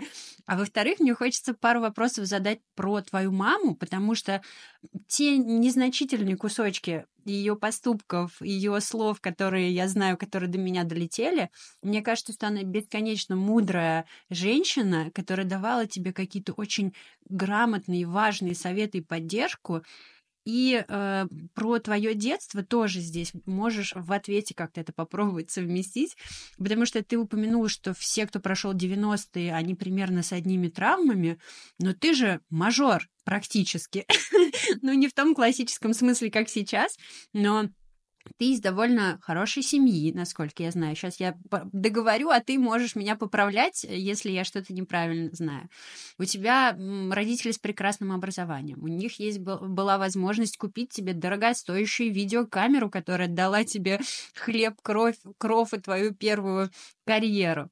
И в целом я бы не сказала, что ты похож на классического ребенка 90-х, который проживал какие-то очень сложные моменты. Если это не так, опять же, поправь, расскажи немного про свое детство, как все начиналось, и про свою гениальную маму, которая тебя очень мудро поддерживала, как мне кажется. Да, мама действительно мой герой. У меня, можно сказать, мое детство разделилось на два этапа. Первый этап — это до 11 лет проживания в Москве. А, несмотря на то, что мои родители, они очень умные оба. Мама стала там, молодым профессором, папа кандидат математических наук, папа конструировал буран, мама преподавала на тот момент в Плешке. Но те, кто знает, как работали ученые и жили ученые в, в конце 80-х, начало 90-х, э, зарплата была ну, там, в районе 100 рублей. Вот, чтобы, ну, на текущие деньги, ну, это где-то, наверное, я думаю, долларов э, там, 300-400 э, примерно текущие деньги. То есть нам хватало на еду. У нас мы вначале жили в коммуналке, в коммунальной квартире, где у нас была одна комната и три комнаты еще на две семьи было, общая кухня. При этом я вот сейчас ну, вспоминаю, это было, мне казалось очень весело. То есть я думал, блин, как классно, классно, ну, там можно было прибежать на кухню, все время кто-то готовил. Но сейчас, я, когда у меня есть своя семья, я понимаю, насколько это стрессово, да, ты, ты, ты занимаешь очередь помыть посуду, занимаешь очередь приготовить что-то, ты занимаешь очередь в ванну, ты занимаешь очередь в туалет, у тебя один телефон на всех, у тебя малюсенькая комната, там комната, не знаю, 16 квадратных метров, где живут три человека, то есть, ну, это реально там стресс. А потом у нас появилась небольшая там квартира в папа, потому что работал и э, по ночам он занимался стройкой, чтобы как раз получить э, квартиру в МЖК «Атом». И стало чуть получше, но все равно, я помню, мы никогда не шиковали. То есть у меня были периоды, когда, я помню, однажды, у меня был такой прям, вот я до сих пор стрессовое такое, воспоминаю с детства прям, что я должен был пойти на день рождения к своему однокласснику, и это был, наверное, третий класс. И мама купила ему такую моторную лодку на батарейках, которой никогда у меня сроду не было. И я просто рыдал от несправедливости, что у меня никогда не было такого подарка классного, у него будет. И я помню, как я рыдаю в этой ванне, мама что-то мне говорит, я не помню, что она мне говорит. И потом мы все-таки идем на этот день рождения, как там меня успокаивает, дарим это, я спокойно дарю, но внутри у меня все равно такая вот боль, что у меня никогда не будет такого моторной лодки, а у него есть, и вообще почему так несправедливо. А еще другой, но это смешной момент – я помню, мама как-то меня, видимо, учила, это было, мне кажется, 7 лет или 6 лет, э, учила отдавать и делиться. И она говорила, знаешь, есть такая, эм, такая, такая штука, что если ты отдашь что-то одно, то тебе два вернется. Это было очень, видимо, метафорически. Я помню, я собрал все свои машинки, которые у меня были, и пош... это в коммунальной квартире было, и пошел отдал там соседу, которому говорю, все, это твое. Я говорю, мам, слушай, я отдал все свои 10 машинок, и вот мне 20 на следующий день вернется. Она подумала, о боже, что мне делать? Вот. Но она там пос- последние, на последние деньги пошла покупать эти 20 машинок, потому что понимала, что если она сейчас эту вот историю как... Но потом она сказала, что Миш, ну так не всегда бывает, поэтому, пожалуйста, больше не отдавай ничего, потому что понимала, что немножко как-то ребенок не так ее понял. Ну, то есть это вот первая история. Вторая, действительно, она такая мажорная история, потому что э, потом в моей жизни появился отчим, мама второй раз вышла э, замуж, и отчим имел очень... Он вначале был проректором в Плешке, а потом он был заместителем председателя правительства Краснодарского края. И это прям абсолютно другая жизнь.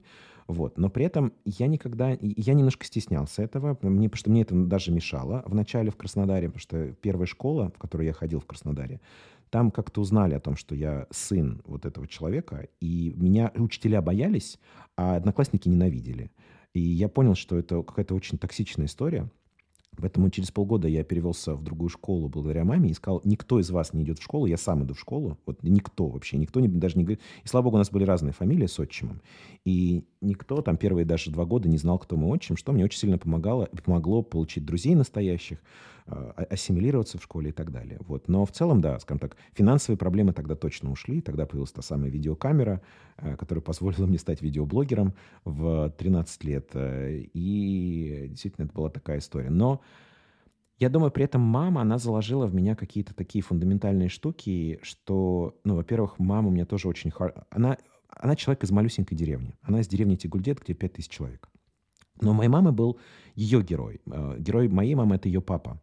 А, Анфим Иванович Березин, который был председателем леспромхоза. И он был таким человеком абсолютно self-made, то есть он сам себя сделал. И он очень рано умер, он умер, когда маме было 11 лет, и э, как-то мама почему-то пронесла вот эту вот любовь папе и желание там доказать ему и всем остальным, что она может чего-то большего. Она сама поступила в Томский государственный университет, она сама поступила в аспирантуру в Москве в Плешку, и она сама пробивала себе путь.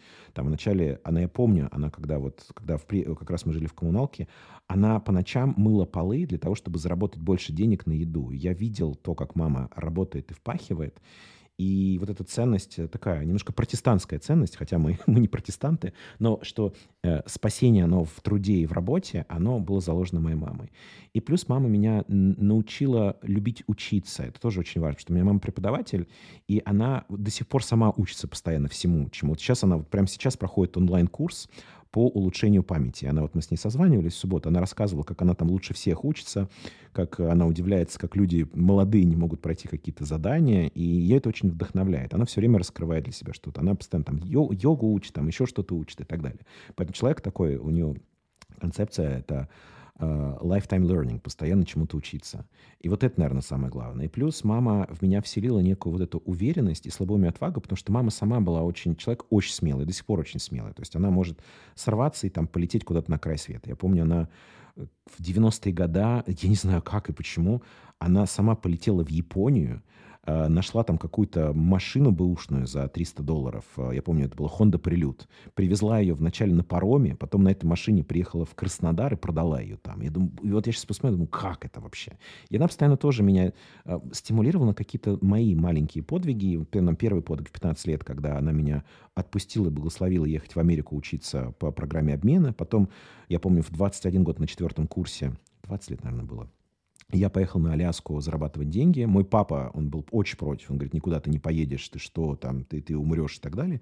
Я, правда, там первые, первые три часа чуть, правда, не умер на работе, но потом, слава богу, меня перевели на, на, на более щадящую работу. Но мама меня благословляла всегда на все мои сумасшедшие Э, поступки, потому что я помню, в 11 классе летом я с двумя девчонками, одноклассницами из Краснодара поехал автостопом на Казантип. Я вот думаю, боже, я говорю, мам, как ты, как? Он говорит, ну я понимал, что если тебя не отпустишь, ну ты сам сорвешься, ты сам поедешь. Так лучше я тебя отпущу с чистым сердцем, чем если ты там психанешь, поедешь и что-нибудь еще накуролесишь. Вот. Ну, то есть мама всегда в меня верила, наверное, даже больше, чем я в себя верил. И вот эта вера, она дала мне некую уверенность и возможность совершать иногда супер рисковые поступки как в жизни, так и на работе. А что ты делал на Аляске? Золото добывал?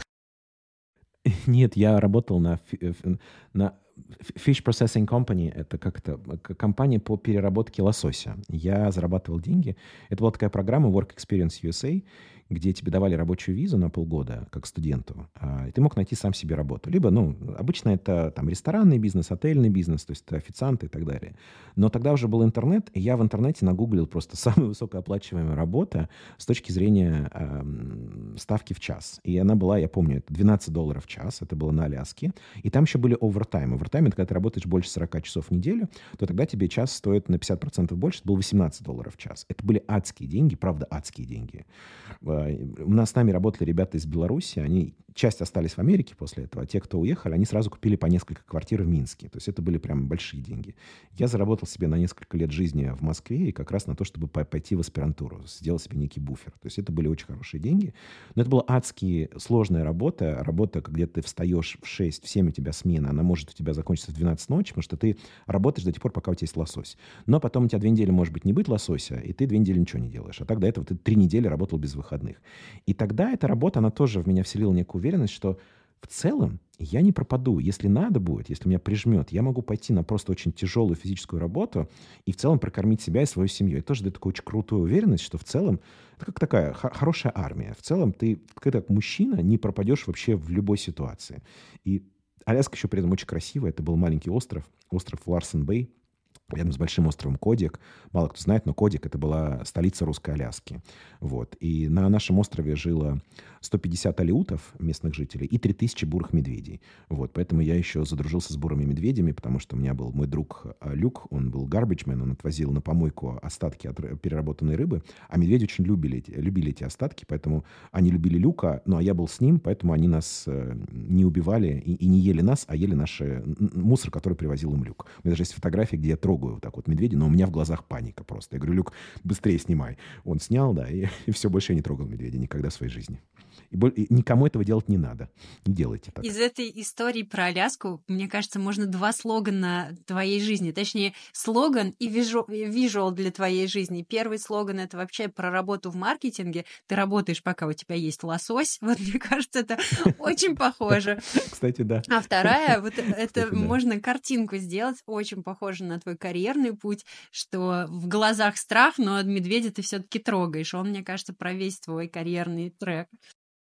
Очень четко, да, да. Спасибо, Ир, классные метафоры. Да. Хочу спросить у тебя про такую кликбейтную тему, как главный навык будущего и главный навык сейчас, потому что у меня есть личное ощущение, что есть какой-то масонский заговор, и все люди везде нас обманывают, потому что если посмотреть на все исследования, какие-то мнения экспертов, все говорят, что самый главный навык, который понадобится человеку в будущем и уже сейчас, это креативность.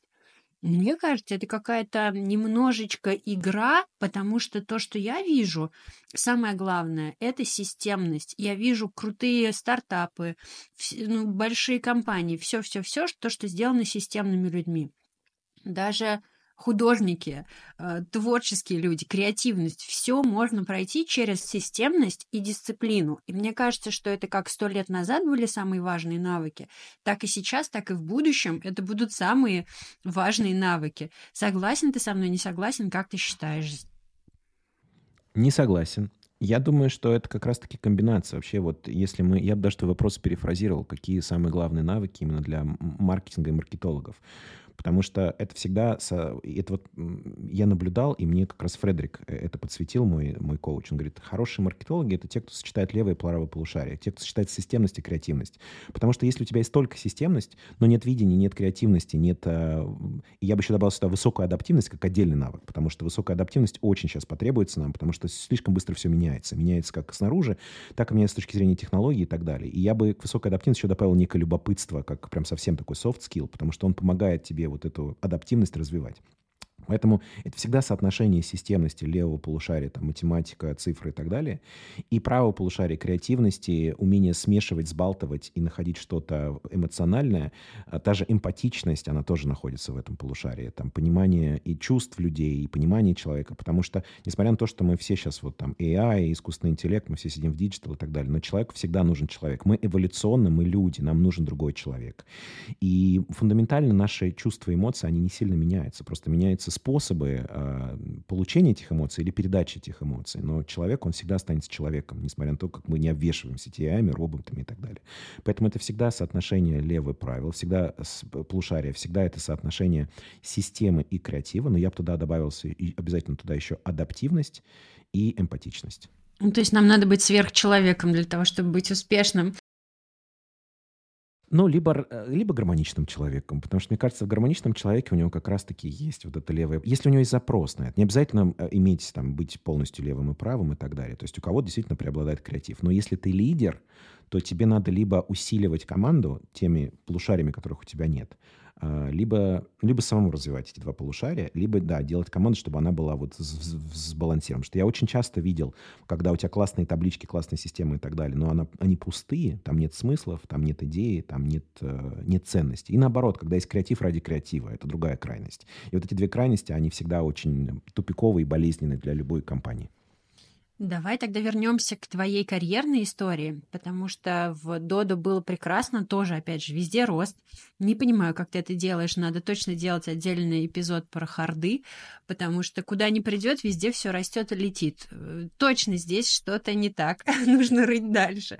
А, как ты оказался после Дода в Индрайве? Я не планировал уходить из Дода никогда. Для меня Дода это была компания на всю жизнь. А, но а, в середине пути Дода я переехал в Великобританию, и мы начали запускать стартап в Великобритании. Вначале у нас ничего не получалось, потому что мы совершили классическую ошибку. Мы взяли бизнес-модель и бренд, и продукт из России и пытались э, научить британцев есть пиццу, которая у них гораздо вкуснее. У них есть еще Доминос прекрасно, не такой, как в России, с прекрасным продуктом, IT-продуктом, с прекрасной доставкой за 30 минут. У нас ничего не получалось.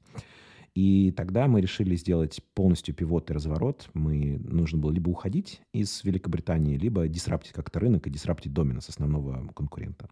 И нам помогал ковид, потому что ковид подсказал нам, э, люди подсказали нам, они стали говорить, что они очень сильно скучают, сидя дома по пицце ресторанного качества, а рестораны были закрыты.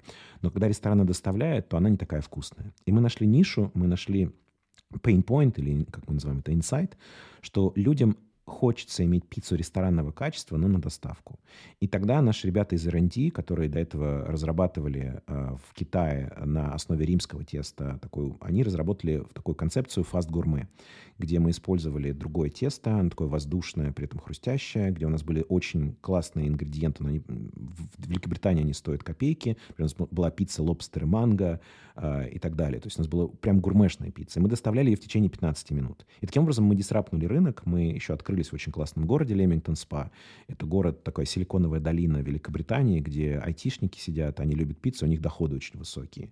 И э, наша пиццерия, она вышла на break-even, она вышла на безубыточность. И модель показала, что готова к масштабированию. И мы даже уже э, заключили 4 контракта на 4 новые пиццерии на 10 лет, а контракты по аренде. Мы начали стройку уже в одной пиццерии, мы заключили контракт на производственно-распределительный центр, такой большой цех, где у нас должно производиться тесто центрально для всех, где у нас ингредиенты должны приходить со всех поставщиков. Но, к сожалению, случилось 24 февраля, и нам заблокировали переводы и транши из России. И когда мы поняли, что эта история, она надолго, и санкции надолго, а наш основатель Федор, он русский, то мы поняли, что нам надо уходить и закрывать бизнес в Великобритании. Это было очень тяжелое решение. Мы поняли, что нам надо, ну, по-другому мы не сможем расти в текущих условиях. Мы попрощались со всей командой, мы увольняли ребят, их, э, которых мы нанимали. Мы закрыли эту пиццерию. Э, И часть ребят уехала э, домой в Россию, часть ребят уехала в Дубай, а я уехал в Загреб. Э, у меня была такая, возможно, даже не легкая, у меня была депрессия, честно тебе скажу, я, потому что ну, у меня весь мир рухнул, потому что у меня рухнули мои мечты, надежды и так далее. Я все еще надеялся, что, возможно, этот конфликт, э, он решится, но мы видим сейчас, что он, к сожалению, не решается. Но я тоже вышел из этой депрессии очень хорошо, тоже благодаря Саше. Она поняла, что я сейчас с ума сведу себя и всех остальных дома. Сказала, иди что-нибудь поделай. И я начал, э, я получил права на управление яхтой. А параллельно с этим мне позвонили из InDrive и сказали, слушай, мы как раз э, хотим э, делать ребренд, хотим запускать глобальную компанию, видели тебя в Dodo, приходи. Вот. Я пришел, и мы сделали из InDriver InDrive, поменяли не только убрали букву, но создали смысл, создали бренд-пирамиду, запустили глобальную компанию. Сейчас вот немножко будем доделывать наш бренд-дизайн. Сейчас запускаем еще новые региональные компании. И так я очутился в прекраснейшей компании InDrive, у которого очень много параллелей с Dodo, потому что Арсен Томский, он из Якутска, а Федор, он из Сыктывкара. Компания InDrive 10 а, лет, Dodo Pizza 11 лет. А, единственное, InDrive удалось масштабировать себя гораздо сильнее. У InDrive сейчас 46 стран, и InDrive — это уже unicorn, то есть это компания с капитализацией больше миллиарда долларов, Э, потому что компания более диджитализирована. Если у Додо Пиццы есть такой сдерживающий фактор капексовский, это то, что нужно открывать ресторан, а ресторан — это сложная часть, потому что ну, это, это дорого, да, оборудование и так далее. Плюс физический ресторан открыть тяжелее, чем, чем диджитальный райдхелинг, а, ему просто проще масштабироваться. Но все равно рынок очень сложный, очень конкурентный, потому что есть такие бренды, как Uber, как Bolt, в Азии такие бренды, как GoJack а, и, и так далее. Поэтому сейчас мы пытаемся понять, как нам продолжать сохранять рост. Есть агрессивные планы на рост на этот год, есть планы выход на IPO в следующем году. Но в целом это тоже безумно интересная рок-н-ролльная история. А, но это гигантский стартап, стартап, в котором практически 3000 человек, но при этом компания чувствует и действует себя как стартап. А, Миша, как эксперт по брендингу, по маркетингу, расскажи, пожалуйста, профессионально, но для массовой аудитории, зачем происходят все эти перерисовки яйца на круг, круга на яйцо? Мы немножечко увеличили на 2 миллиметра толщину у логотипа, называем это революцией. В Индрайве вы сделали очень похожую вещь, убрали букву R, и теперь говорите, что это поменяло все смыслы. То, что мы, как обыватели, видим со стороны, это какие-то мемы, шутки, все смеются, смеются, а еще плюс изменение малюсенькое допол- дополняется какими-то огромными бюджетами, потраченные на это. Чем больше компания, тем больше денег. Расскажи, пожалуйста, зачем это делается, как это влияет на бизнес и что со стороны маркетинга. О чем вы думаете вообще, когда это происходит? Есть такой мем, мне очень нравится, что когда приходит новый директор по маркетингу или директор по бренду, он делает 3R. Он делает repositioning, э, ребрендинг, а потом resigning, э, увольняет. То есть он репозиционирует, делает ребренд и увольняется. А, иногда действительно так происходит, для того, чтобы просто у кого-то есть какая-то личная амбиция оставить свой след в истории бренда, поэтому надо срочно сделать ребренд, потому что все, что было до меня, все плохо. Иногда это некая эволюция. Вот э, в InDrive это эволюция. То есть InDriver изначально э, назывался так, потому что э, вообще история очень интересная. В Якутске бывают сильные морозы, там бывает до минус 50. И как раз 10 лет назад в Якутске водители такси, они сговорились и сильно подняли цены. Это очень не понравилось людям, и Саша Павлов, это а, а, а, один из сооснователей а, InDriver, он создал во ВКонтакте группу, которая называлась «Независимые водители», и приглашал туда своих знакомых водителей и пассажиров для того, чтобы они напрямую договаривались о том, кому нужно поехать там завтра или через час и так далее. И там люди писали, завтра мне нужно сына отвезти там на улицу Ленина, 50, готовы заплатить 150 рублей. И кто-то из водителей говорит, отлично, мне по пути заеду за там 8.15, отлично, все, они договаривались. И Арсен Томский, он увидел в этом безумно классную идею именно продуктовую, позвал Сашу Павлова и говорит, слушай, а давай мы из этого сделаем приложение. И так родилось приложение «Независимые водители», что по-английски называется «Independent Driver». Но дальше, когда продукт вышел просто за райдхелинг, просто за такси, продукт э, вышел в новой вертикали, и у Арсена на тот момент у него родилось некое видение того вообще, что, что движет им. И тогда возникла вообще потребность из продуктовой компании уже становиться brand-driven компанией. Потому что до этого компания была абсолютно с классным продуктом, продукт до сих пор есть, и компания шла, э, росла за счет вот этого классного product-market fit а. То есть, по сути, компания приходила на рынок и говорит, а сейчас вы можете сами договариваться о цене, вот у нас есть, мы называем inDriver и так далее. Но в любой категории происходит такая штука, называется коммодитизация, когда продукты уже одинаковые, одинаковые по стоимости, по сервису, по качеству и так далее. И вот тогда выходит э, эмоциональный атрибут на первое место. Тогда нужно не только дать классный продукт, не только классные кроссовки, но и вообще некую там идею за этими кроссовками, которые раскроет твой inner greatness. И тебе нужно просто взять, надеть эти кроссовки, хотя ты все равно сидишь на диване, но уже чувствуешь себя чуть чуточку получше, потому что ты надел кроссовки Nike, а не просто какие-то кроссовки. То же самое случилось с индрайвером тогда, да, у Арсена появилась эта вот идея внутреннего драйва, это то, что драйвит э, его команду и так далее, и это то, что стало э, идеей за, за словом in drive, то есть это inner drive. Но дальше мы, кроме вот этой идеи, мы еще сформулировали вообще э, все, зачем мы существуем. Мы сформулировали и сейчас доформулировали нашу миссию, потому что то, что драйвит Арсена, он считает, что в мире много несправедливости. Одна несправедливость была в такси, но в целом мир несправедлив. И мир сейчас заходит в тупик. А, капитализм, мы видим, заходит в тупик. А, коммунизм, социализм тоже провалился. Мы видим это по нашей стране, в которой мы выросли. А, и сейчас есть некий кризис. И он сформулировал эту миссию как challenge injustice. Мы сейчас добавили туда еще слово social injustice, потому что всех injustice, всех несправедливостей мы не можем победить, но мы можем победить много социальных несправедливостей. И у нас есть коммитмент, а, обещание перед миром, перед а, сотрудниками, через, перед всеми нашими клиентами, что все наши продукты, которые мы будем, все наши проекты, они будут уменьшать эту несправедливость. Как напрямую, например, то, что мы даем вам возможность договориться. Вот сейчас мы там будем запускать еще ряд продуктов, которые тоже будут бросать вызов несправедливости в своих нишах. Так и есть а, проекты так называемого прямого влияния. Проекты, которые мы, под, у нас под зонтиком таким внутренним называется InVision. Это то, куда Арсен частично соответственно, часть прибыли реинвестируют для того, чтобы уменьшать вот эту разницу между э, социальными несправедливостями. Например, это проекты, направленные на спорт, на искусство, на стартапы. Э, и, э, и еще есть одно направление. И вот эти проекты, например, там есть проекты спортивные Supernovas, где компания находит в странах присутствия очень неблагополучные э, населенные пункты, где нет ничего, где нет ни одной футбольной площадки. И просто строит, инвестирует в футбольные площадки, инвестирует в найм э, тренеров и уводит детей из опасных улиц, для того, чтобы они не становились там, преступниками, наркоманами и так далее. И дает им возможность развиваться в спорте.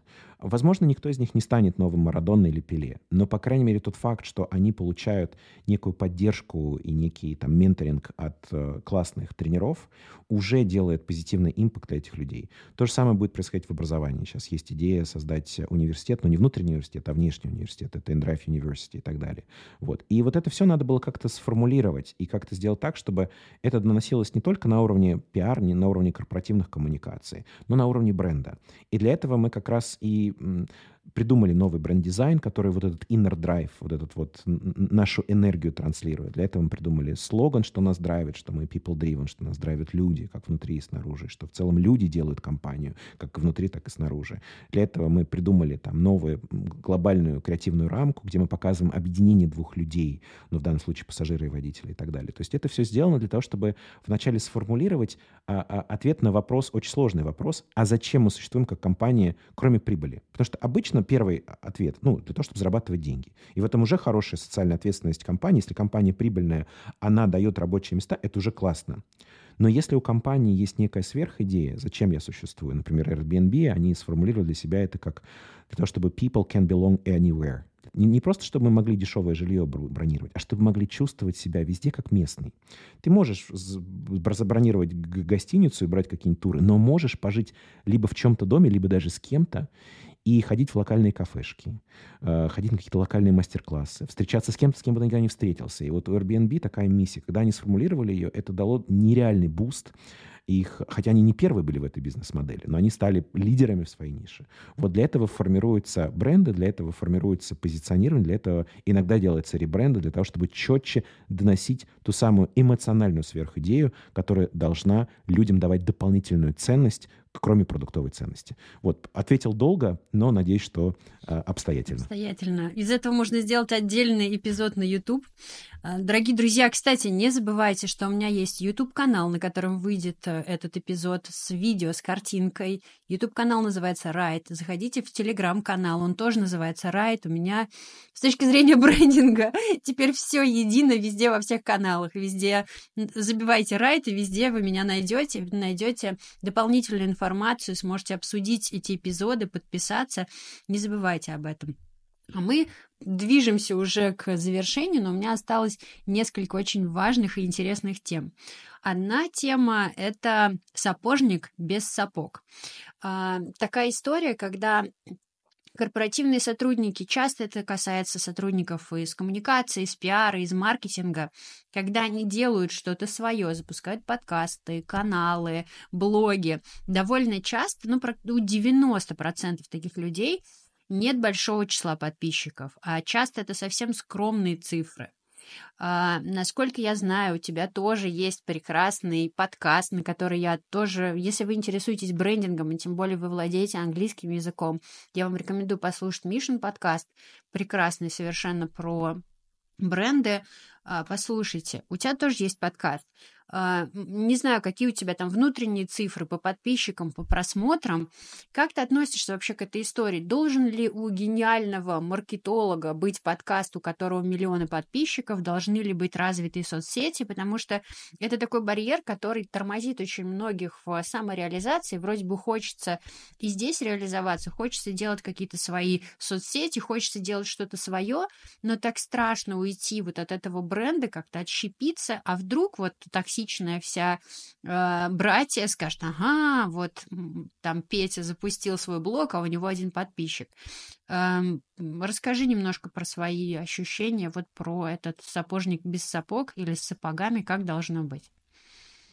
Да, сапожник без сапог, потому что у него нет времени на то, чтобы делать себе сапоги. Это если вкратце. Для меня э, запуск моего подкаста это был, с одной стороны, эксперимент, а с другой стороны, способ общения с людьми, которые мне очень интересны, с которыми я хочу продолжать учиться. Э, но обычно эти люди просто так не поболтают с тобой час. А если ты говоришь, что у тебя есть подкаст, то они радостно соглашаются. И вот сейчас я охочусь на новую партию людей, которые мне очень интересны, как раз вот англоязычные, которые строили purposeful бренды, потому что это та а, задача, которая меня сейчас очень волнует, очень триггерит внутри индрайва, которая очень драйвит меня внутри индрайва. И подкаст — это способ прежде всего общения. И э, дальше я действительно не занимаюсь пока никак продвижением своего подкаста, кроме как свои собственные соцсети. Не вкладываю туда ни денег на внешнее продвижение, ни чего другое. Но при этом я понимаю, что это вещь, которая мне точно нравится, и я хочу ее продолжать. Просто сейчас на нее, к сожалению, не доходят э, руки. У меня нет проблем с тем, что у меня там три, три подписчика или еще сколько-то. Я даже не знаю сколько. Я знаю, что там в Телеграм-канале у меня скромные там 400 с чем-то подписчиков. Но я веду его на английском тоже Э, очень непопулярный язык для Telegram, потому что Telegram в основном русскоязычная история. Плюс Здесь есть тоже клэш, потому что мой подкаст идет на английском, потому что мои спикеры, э, они англоговорящие, и задача иметь международный подкаст. А моя соцсеть именно персональная, это в основном русскоговорящие ребята, поэтому здесь конверсия очень маленькая у меня сейчас происходит. Но я думаю, что когда-то, когда я уже выйду на пенсию, и когда у меня будет больше э, возможностей и времени посвящать именно а, образованию своему и внешнему, то тогда этот подкаст заживет, потому что у меня будет больше выпусков, больше регулярности и так далее. У меня сейчас они приходят крайне нерегулярно, но еще раз, для меня это способ общения и учебы э, с прекрасными людьми. Ну, здесь мне хочется еще от себя добавить, э, потому что цель моего подкаста в том, чтобы людям помогать быть свободнее в самореализации, чтобы убирать всякие границы. И здесь э, я работаю с многими людьми, консультирую их, они приходят ко мне с огромным количеством страхов. Профессиональные люди, которые прошли огромный путь, но у них много страхов, то, что осудят, а вот я начну, и не будет большого количества там подписчиков, просмотров. И здесь мне хочется все страхи с вас снять, потому что иногда, ну не иногда, а чаще всего, количество подписчиков, оно говорит только об одном скеле человека, который ведет этот канал, о том, как он может генерировать трафик, то есть как он может нагонять себе трафик. Это не говорит о его профессионализме, о его творческих навыках, и ни в коем случае не говорит о качестве его контента. Большое количество профессионалов, которые делают подкасты, YouTube-каналы, замечательные, прекрасные, с хорошей картинкой, содержанием и звуком, у них там 100 просмотров. Но это не значит, что они чем-то хуже, чем те, у кого миллионы. Плюс еще очень важно помнить про аудиторию. Есть массовая аудитория, когда вы рассказываете про свои замужества, браки и так далее, и так далее. И, конечно, здесь будет большая аудитория собираться автоматически. Если вы говорите про узкопрофессиональные темы, у вас может быть 100 человек, но это 100 человек, которые влияют на мир, на компании. Поэтому, пожалуйста, не тормозите ни в коем случае, вдохновляйтесь там Мишиным примером, моим примером, а примером других людей делайте. Не, не нужно бояться. Вот, такой, прости, Миш, что я в твою историю вклинилась. Слушай, я, я очень, очень с тобой согласен, и действительно это страшно, страшно там проявляться, страшно писать что-то в соцсети, страшно выходить в подкаст, потому что всегда мы действительно а, ожидаем какого-то осуждения, какой-то критики и так далее. Ну, потому что вообще интернет-среда, она довольно-таки токсичная, и это страшно, особенно когда там ты, ты, ты заметен, тебя точно будут осуждать. Но тут есть кайф, ну, мой кайф, например, который меня драйвит, да, то, что если действительно тема, которая волнует тебя, и она хотя бы помогла одному человеку, то это очень здорово. И вот что меня лично мотивирует, это когда мне там а, пишут, либо дают отзывы о том, что спасибо за ваш подкаст, он чем-то помог, то это прям безумно вдохновляет и драйвит. Поэтому тут будет уже призыв у меня. Пожалуйста, оставляйте комментарии Ире на ее подкаст, если вам какие-то штуки понравились. Это очень мотивирует создателей на то, чтобы создавать еще. И тебе, Ир, большой респект за твою смелость и за то, что ты так последовательно и дисциплинированно ведешь свой подкаст. Вот у меня такой дисциплины, к сожалению, пока нет. Спасибо. Здесь хочется, знаешь, какой-то алуверды и закончить, но нет, подожди, я тебя не отпущу. У нас еще есть как раз время на последний вопрос. А, самый актуальный с декабря этого года. Опять история твоя выглядит прекрасно, но были ли случаи, когда ты зашел не в ту дверь? Потому что пока твой выбор компании выглядит очень прагматично и успешно. Были ли какие-то истории, когда, ну, не туда повернул, но просто они как-то в публичном поле не подсвечиваются? Сейчас будет эксклюзив страшный. Был, и никто об этом не знает, у меня нет этого в резюме. Я однажды был председателем совета директоров а, одной, не буду сейчас называть, а, компании, которая входила в, в очень крупный, в состав крупного банка, тоже не буду называть, но компания занималась микрофинансовым. И я пошел туда, потому что у меня как раз был как это период, вот это было как раз in between the jobs, когда я ушел из Теле2 Хорватии, но не пришел еще в Йоту. И я пошел туда исключительно ради денег и даже заработал какие-то деньги хорошие. Но это не принесло мне никакой эмоциональной радости, потому что я не верил в продукт, я понимал, что продукт токсичный, и после этого я принял решение, что я никогда не буду соглашаться на, как на, на, на сделку своей совести, никогда не буду помогать продуктам, в которые я не верю или не верю, что есть ценность. А интересная дальше деталь, что вот председателя этого банка, а, его недавно посадили в тюрьму на большой срок, вот, потому что он оказался мошенником в очень крупном размере. Вот. Но слава богу, что я вот свой этот этап, он был у меня очень короткий, и, и, и, я, и я вместе с ним тоже не сел в эту тюрьму. Поэтому а, мне кажется, здесь надо, да, аккуратнее, и чтобы ваши ценности совпадали с теми проектами, теми компаниями, которые вы им помогаете. Особенно, да, если это касается маркетинга, продвижения и всего остального. В общем, аккуратно выбирайте дверь, в которую вы входите. Был эксклюзив специально для подкаста Иры. А, давай тогда завершим, знаешь, чем? Какой бы ты сформулировал золотое правило или фокус саморазвития человека для того, чтобы он не потерялся в этом быстро меняющемся мире, что бы ты посоветовал? Какую-то одну вещь? Может быть, это будет слоган, фраза, лозунг, что-то такое красивое, яркое, броское. Куда нам смотреть с точки зрения саморазвития и как не потеряться в этом безумном мире? Человеку нужен человек. И можно на этом закончить. И я считаю, что самое главное вдохновение, которое у нас есть, это вдохновение друг от друга, вдохновение от людей. Какие бы цифры, технологии не были, но человеку нужен человек. Поэтому вдохновляйтесь, ищите людей, которые вас вдохновляют, и учитесь у других людей. Я надеюсь, что этот подкаст вдохновил вас, а человек Миша и человек Ира помогли вам хоть чем-то, развеяли ваши страхи. Миша, я тебя бесконечно благодарю, мне было очень интересно, надеюсь, также было интересно нашим слушателям. Дорогие друзья, подписывайтесь на канал Райт, подписывайтесь на Мишины каналы, все ссылки будут в описании. Спасибо тебе огромное. Это был Миша Чернышов и Ира Райт. Спасибо, что слушали. Всем до свидания. Спасибо, что позвала. Всем до свидания.